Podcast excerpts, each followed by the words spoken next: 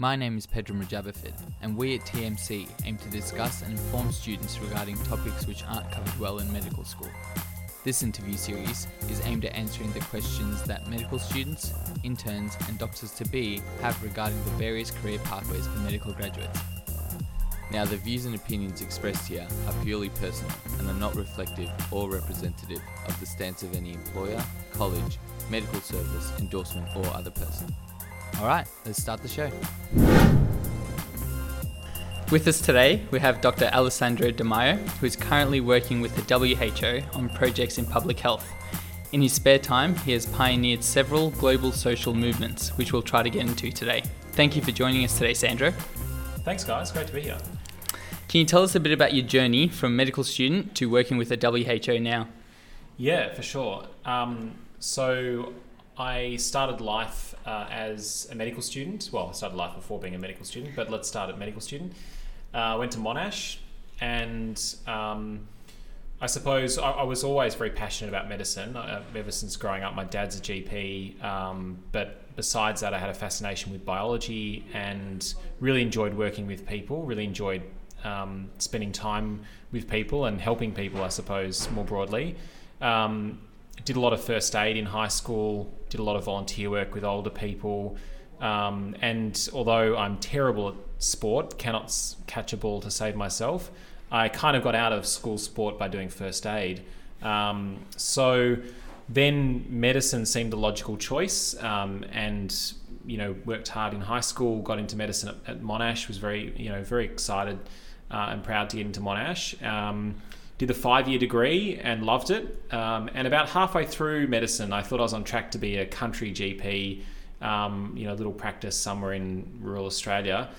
Uh, but life had a different plan. Um, I applied to go to Hong Kong for a medical student congress, this, the Asian Medical Student Association Congress, actually, and got a scholarship. Um, at the time it was like via year, um, the you know the, the important year of the clinical um, clinical exam. So my parents weren't super excited by the idea of me taking time off to go to Hong Kong, but the um, you know the idea of experiencing another culture and meeting students from overseas was too strong. So went there, got really involved, um, had an amazing time, was speaking probably more than I was meant to be. Um, and as a result, got invited to join the organising committee of the Asian Medical Student Association.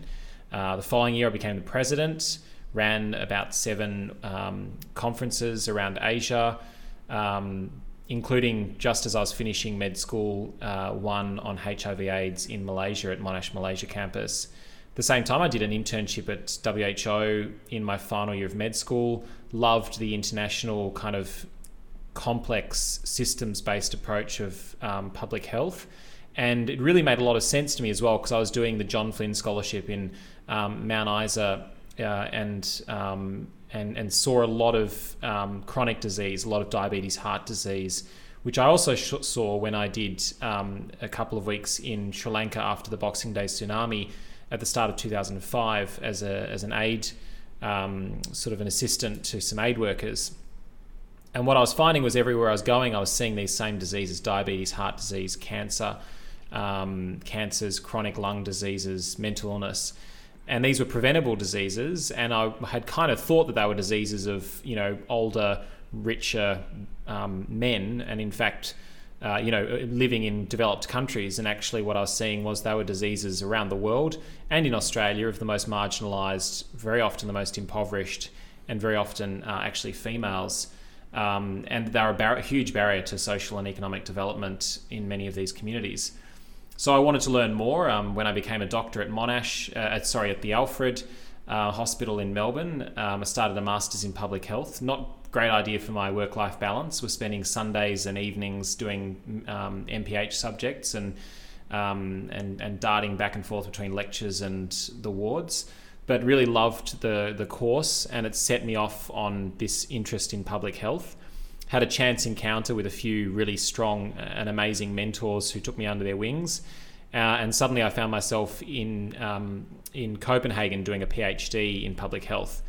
Over three years, I spent a lot of time in Mongolia, which is where my fieldwork was. Um, had some great times dancing to Boney M in a yurt in the demilitarized zone between Russia and Mongolia with a bunch of um, fantastic uh, and very very hardworking public health staff um, after many rounds of um, uh, vodka, uh, purely for cultural reasons, of course. Um, and, and, and had an amazing experience building, implementing, analysing, and then publishing this national survey on NCDs as part of my PhD. That led to some spare time at the end of my PhD. So um, the, the boredom and also the, the kind of monotony that is a PhD, if you've done one, you know what I mean, particularly the last year, led me then to start NCD Free, the first social movement that I founded. Um, we built that up over a couple of years with a big group. Uh, the idea was to link, is to link um, global health and, commu- and design communication people uh, through short film, local events, um, and social media and really put NCDs and global health on the map of millennials um, and link them with poverty and urgency. So NCD Free grew to be a global, you know, global platform. We launched um, at uh, in Melbourne and at Harvard, when I, where I was then moving to my next um, posted, posting, which was a two-year postdoctoral fellowship at Harvard University um, between the medical school and the public health school. We continued to grow NCD Free. Um, then I had a chance encounter with a wonderful uh, friend of mine from Norway who was launching her own social uh, social startup. Um, helped her to to launch the Eat Initiative, um, and then finally in 2015 we launched Festival 21, which was the the third of the, the social startups in my journey so far in global health. Uh, and that was really about a, a, big public celebration and a big public festival at the convention centre. We had 5,000 people turn up uh, on a Friday to talk about climate change, uh, obesity, and uh, social connectedness, but through a festival focused on food. And since November 2015, as you said, I've now worked at the World Health Organization global headquarters in Geneva, uh, where I'm a medical officer in nutrition and non communicable conditions. Uh, so I work with member states and I work with um, other UN agencies. And one of the projects I've been very heavily involved in is um, the uh, proclamation and then now the implementation of the United Nations Decade of Action on Nutrition, which was declared in 2016 and will run till 2025. What a history. Okay, so with your job with the WHO, is that a job that they advertised and you applied for, or was that something that I guess you knew people, they knew you, people kind of talked and said you'd be good for this kind of role? No, um, Pedram, it was actually a role that I applied for online, uh, and seven months later, I got an interview. Um, I did a, an exam, two, in fact, two rounds of examinations, including a, an essay uh, and then an interview with the staff um, there at WHO, and then finally was appointed the position about eight or nine months after applying. So it's a long process. I think yeah. there were um, well over 500 people that applied globally, and um, I was very lucky to then finally be offered the the role. Mm-hmm. Now you mentioned that you kind of considered being a rural GP in the early days. What was the tipping point that made you say no to rural GP and for you to follow your, I guess, your dreams to be a public health um, doctor? Yeah, that's a great question. I mean, I don't think there was one tipping point. I think it was the realization that there were there were these, uh, you know, the leading causes of death in Australia are largely preventable. That is, they're delayable at least. You know, you don't need to die as young as you as people do, and you don't have to suffer for as long. Um, that that seemed very very strange and unfair to me. Um, it was a powerful incentive to kind of go and find out more about what I could be doing with my skills. Um, I miss medicine. I loved being a clinician, and there were days where I wish maybe I had stayed as a clinician. But overall, I'm very happy with um, the path that I'm on. And um, I think I ask myself, sort of, you know, everyone has different reasons for getting up each day, and everyone has different reasons for doing the jobs that they do. Some people it's money, some people it's uh, power, um, you know, prestige. For me, quite honestly, what gets me excited is thinking about um, the positive impact that I'm able to make through my role. So when the opportunity came up to go to WHO um, and to leave, you know, some really exciting projects to join um, the team at a UN agency, I thought to myself, can I make more impact there than I am able to make at the moment? And the answer was clearly yes. Um, and that's what what drove me ultimately to accept the role. What is it about traditional medicine that you miss? I miss the the contact with patients for sure. Um, I miss the um, immediacy of the impact that you have. You know what what we're working on. If if I'm successful in my job, um, nothing will happen. You know, uh, if if you're successful in your job, a lot will happen, and people will feel um, a lot better, and you'll make lives a lot better. So you know, I'm trying to prevent something from happening. So best case scenario is it doesn't happen, uh, and it doesn't happen in 20 years' time. Um, you know, and, and, and I think also just the bedside. I love talking to people. I love um, being around people. And let's be honest, I mean, being a doctor is an incredible honor and privilege to be able to help people at their most vulnerable hour and to support them through difficult times and, um, you know, help them feel better, or even more so if you're helping them with the final stages of life I mean, that's that's an incredible privilege that um, you know I didn't I never took lightly, and I really uh, valued, and so I miss that, you know. Um, but I enjoy what I do, so yeah. Make sure to keep in touch with us through social media. Our handle is at the Med Collab. That's T H E M E D C O L L A B on Facebook, Twitter, and Instagram. You can also subscribe to our podcast for our weekly release. Now back to the show. Um, can you tell us a little bit about the work that you do at WHO um, and what your typical day involves? Yeah, sure. Thanks, Connie. Um, I so typical day at WHO. What does it look like? Well, it's usually around eight thirty in the morning till about seven thirty at night. Um, and it can range from a you know a, a, whole lot of different things. So I spend a lot of time traveling, being out in in in the countries that we work with, in the regions that we work with. Mm-hmm. Um, if I'm at, at headquarters, you know, I, I, might have a number of different meetings throughout the day with different countries, with other units at WHO. Uh, very often we'll have calls with different experts around the world that are working on work that I've asked them to, you know, commission them to work on, find mm-hmm. out where are they at with that work? How can I support them to finish um, in a you know in a, in a time frame that suits our um, time frames? Um, I might you know be uh, trying to work out how we might have a call, for example, with um, you know large NGO community on an upcoming event uh, and find out about how we how we can support them and they can support us in moving a certain um, policy agenda forward. Mm-hmm. So it's sort of a you know it's a mixture of um, interacting with my colleagues at the other technical staff at WHO, with member states, that is the 194 country members of the UN system and mm-hmm. the health the health ministers that uh, represent them at WHO. Um, it might be writing technical information for the public or for um, policymakers. It might be reviewing reports that we're finalising. It might be commissioning science um, that is missing, mm-hmm. or it might be commissioning science that summarizes what's you know what science is there. Ultimately, our role is uh, a technical role, yeah. and it's to support countries to improve the health of their populations. Sure. Um, what would you say is the most rewarding part of your job? Gosh, that's a great question. I mean, I there are almost too many to. Um, it sounds a bit cliche, but there are almost too many to kind of um, tally up. I'm very lucky I get to work on some big global projects. Mm-hmm. As, I, as I mentioned, one of the big projects I've been working on is the United Nations Decade of Action on Nutrition. So this is, you know, presidents and prime ministers through the Secretary General of the United Nations, yeah. um, and to be able to help to build the work program for that ten-year um, decade is has been a, an enormous opportunity and privilege. Um, and it's really great to go home at the end of the day and think, you know, something that I put forward or something that we worked in uh, worked on as a team is now going to be the narrative for a 10 year period of a mm. major UN initiative.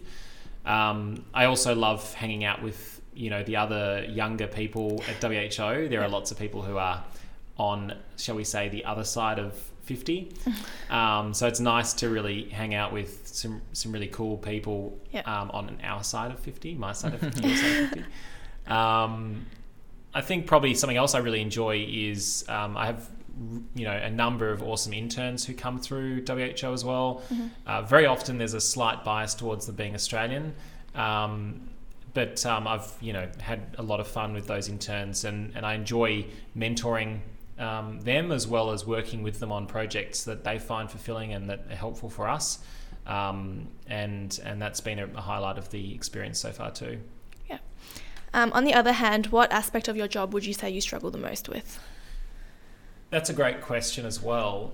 Um, I I think in terms of uh, you know when you're thinking about jobs and um, platforms to create impact. So I said before, you know what I think about with my work. The main the main driving factor is how do I create as much positive impact in the world as I can in the 85, hopefully 105, but let's say years that I'm going to live on the planet. Um, that was the reason I took the job at WHO. But there are limitations that come with working at an organization that is so big and has such a long history and is so well respected. Um, and I think probably the biggest disadvantage that comes with that is that unlike when I was working with NCD Free or at Harvard as a postdoc and complete free agent, um, I'm now speaking on behalf of the WHO when I when I attend events, and um, with that comes you know you have to be much more cautious about what you say, and I have to be much more careful about what I say and who I say it to, and also um, things move more slowly. So, you know, things that would have maybe taken a couple of months when it was just me putting my name to it, they might take a few more months because WHO's name is now on it. Yeah. And at times that can be very frustrating for someone as young and passionate and thirsty for change as me. But that's also a nice, you know, take home experience of working there and maybe a bit more patience isn't Yeah. a bad thing. Sure. Um, where do you see global health going towards in the next sort of five to ten years? I think there are some really exciting areas emerging. So, um, first of all, food has become, you know, a central theme of the global health narrative over the last couple of years. Yeah. Food systems, you know, we're looking at climate change and we're looking at obesity or, or at least malnutrition in all its forms.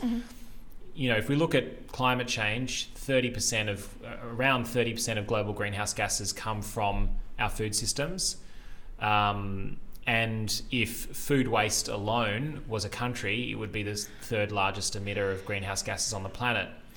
If you then look at uh, malnutrition, we have 2 billion people on the planet who are overweight or obese. Yeah. We have about the same number who are deficient in micronutrients, you know, vitamins and minerals, and we have about 800 million who still go to bed hungry.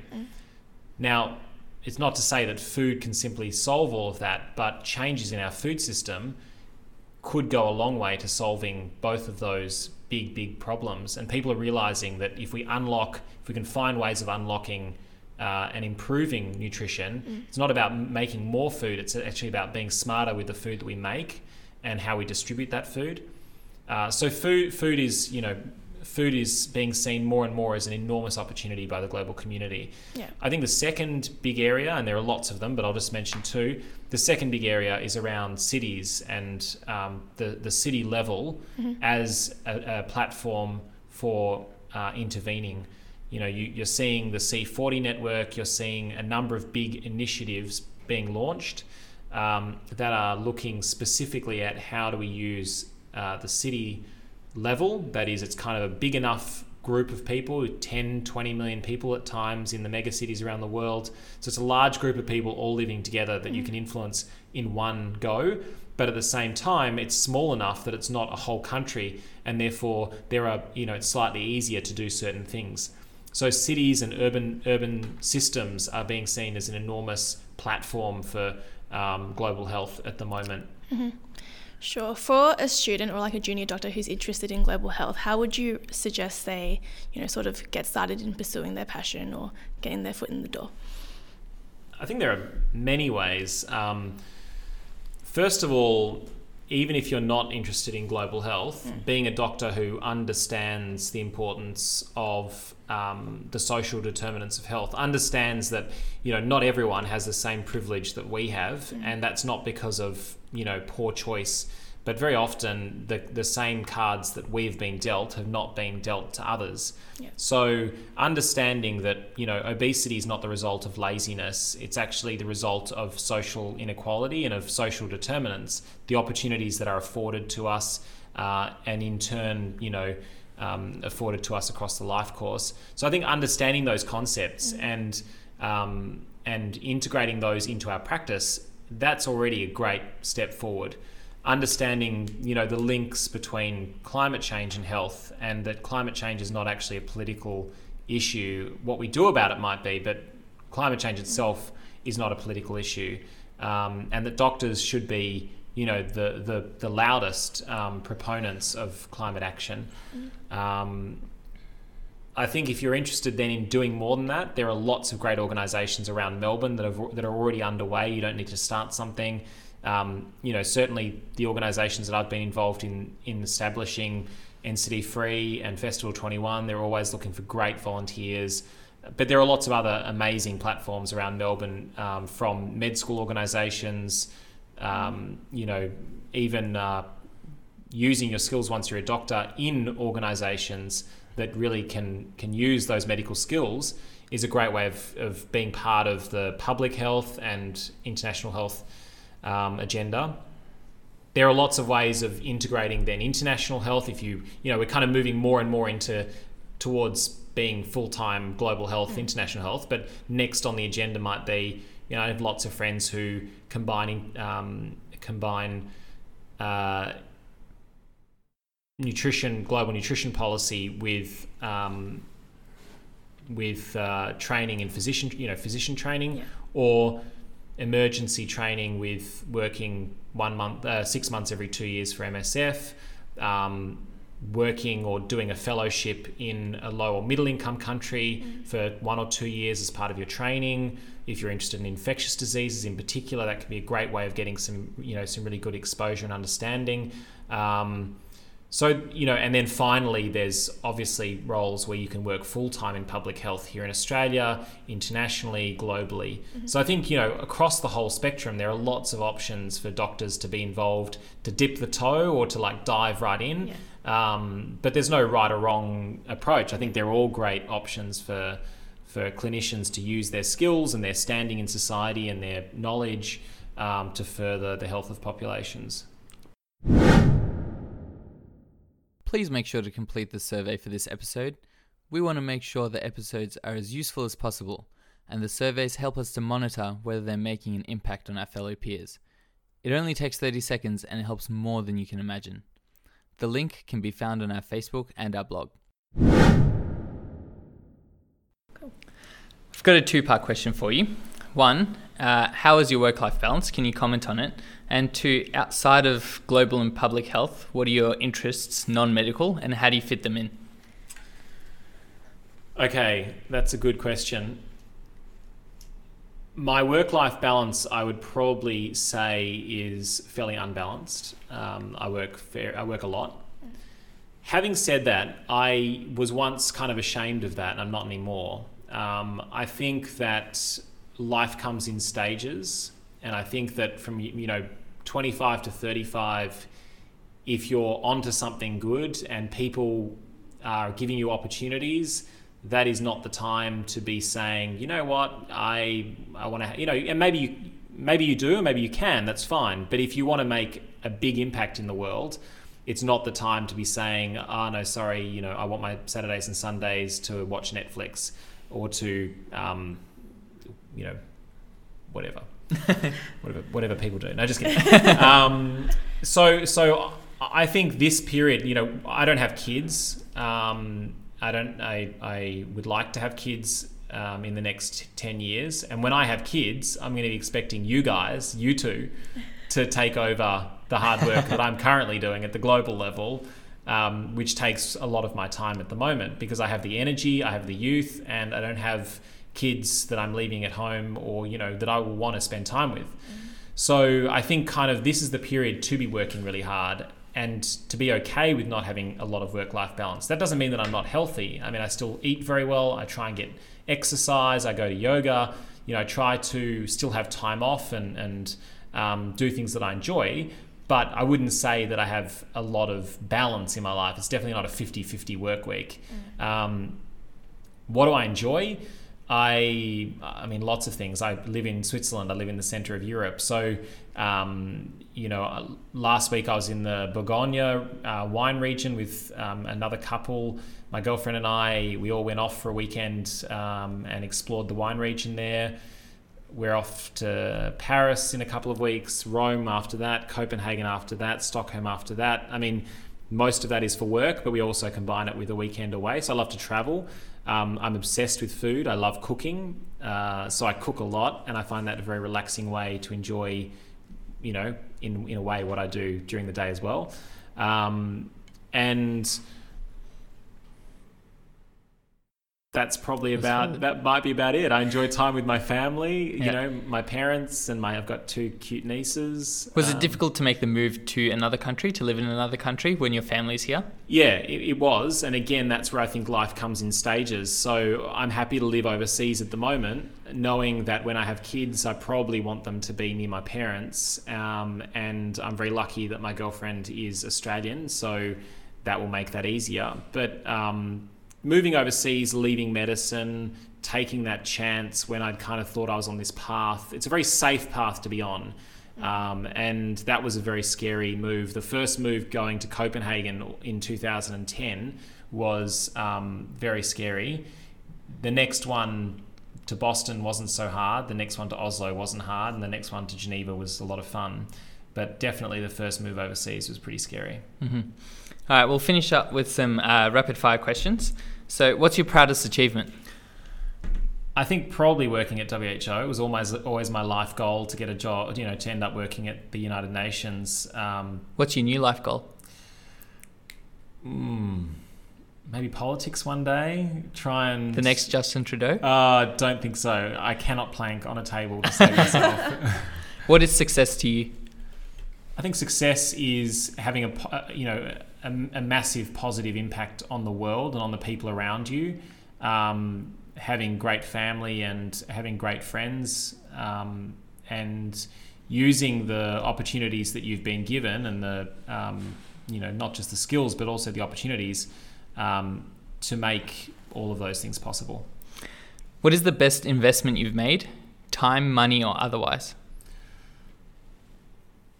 I think the best investment I've made is time and risk, and that was choosing to leave the path of medicine, the very safe path of medicine, and choose uh, a slightly different path um, that's been hugely rewarding. What would you have wanted to have known before getting into public health about public health? Probably that uh, when you combine something that you're very passionate about and that makes a difference in the world, it's very hard to find a weekend or to slow down. Life just seems to get busier and busier. Um, and that's something that I continue to, you know, have to manage. Take us back to 2009, I think it was, when you were an intern at the Alfred. What would you have wanted uh, to have known? What advice would you give to yourself in 2009?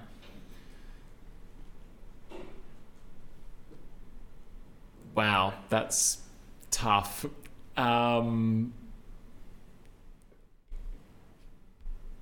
probably, you know, don't be afraid of. Um,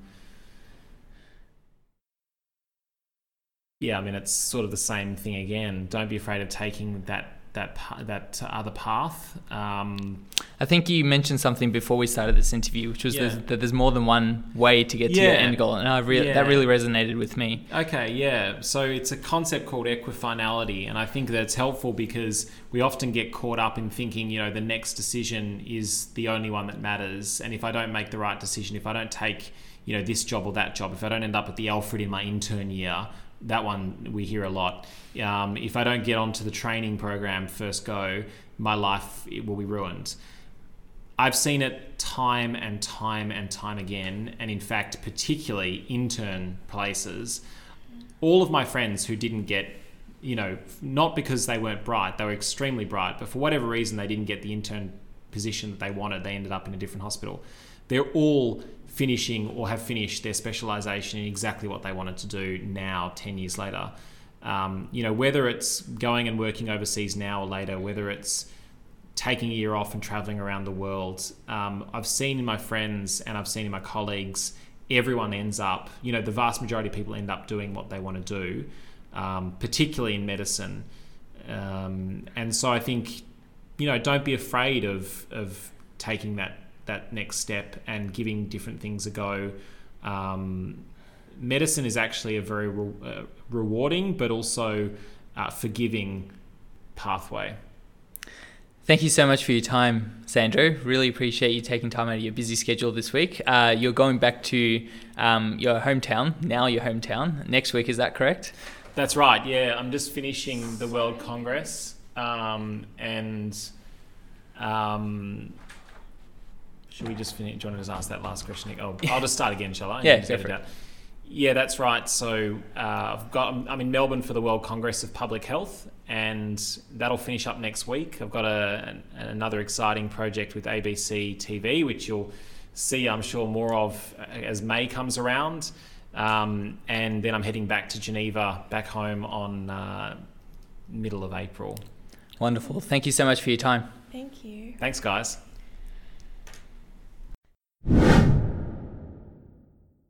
That's it for this episode. Thank you so much for listening. If there's any doctors you'd like us to interview, or if there's any questions you'd like asked, please shoot us a message. We listen and respond to every single message that comes through. Alright, guys, see you next week.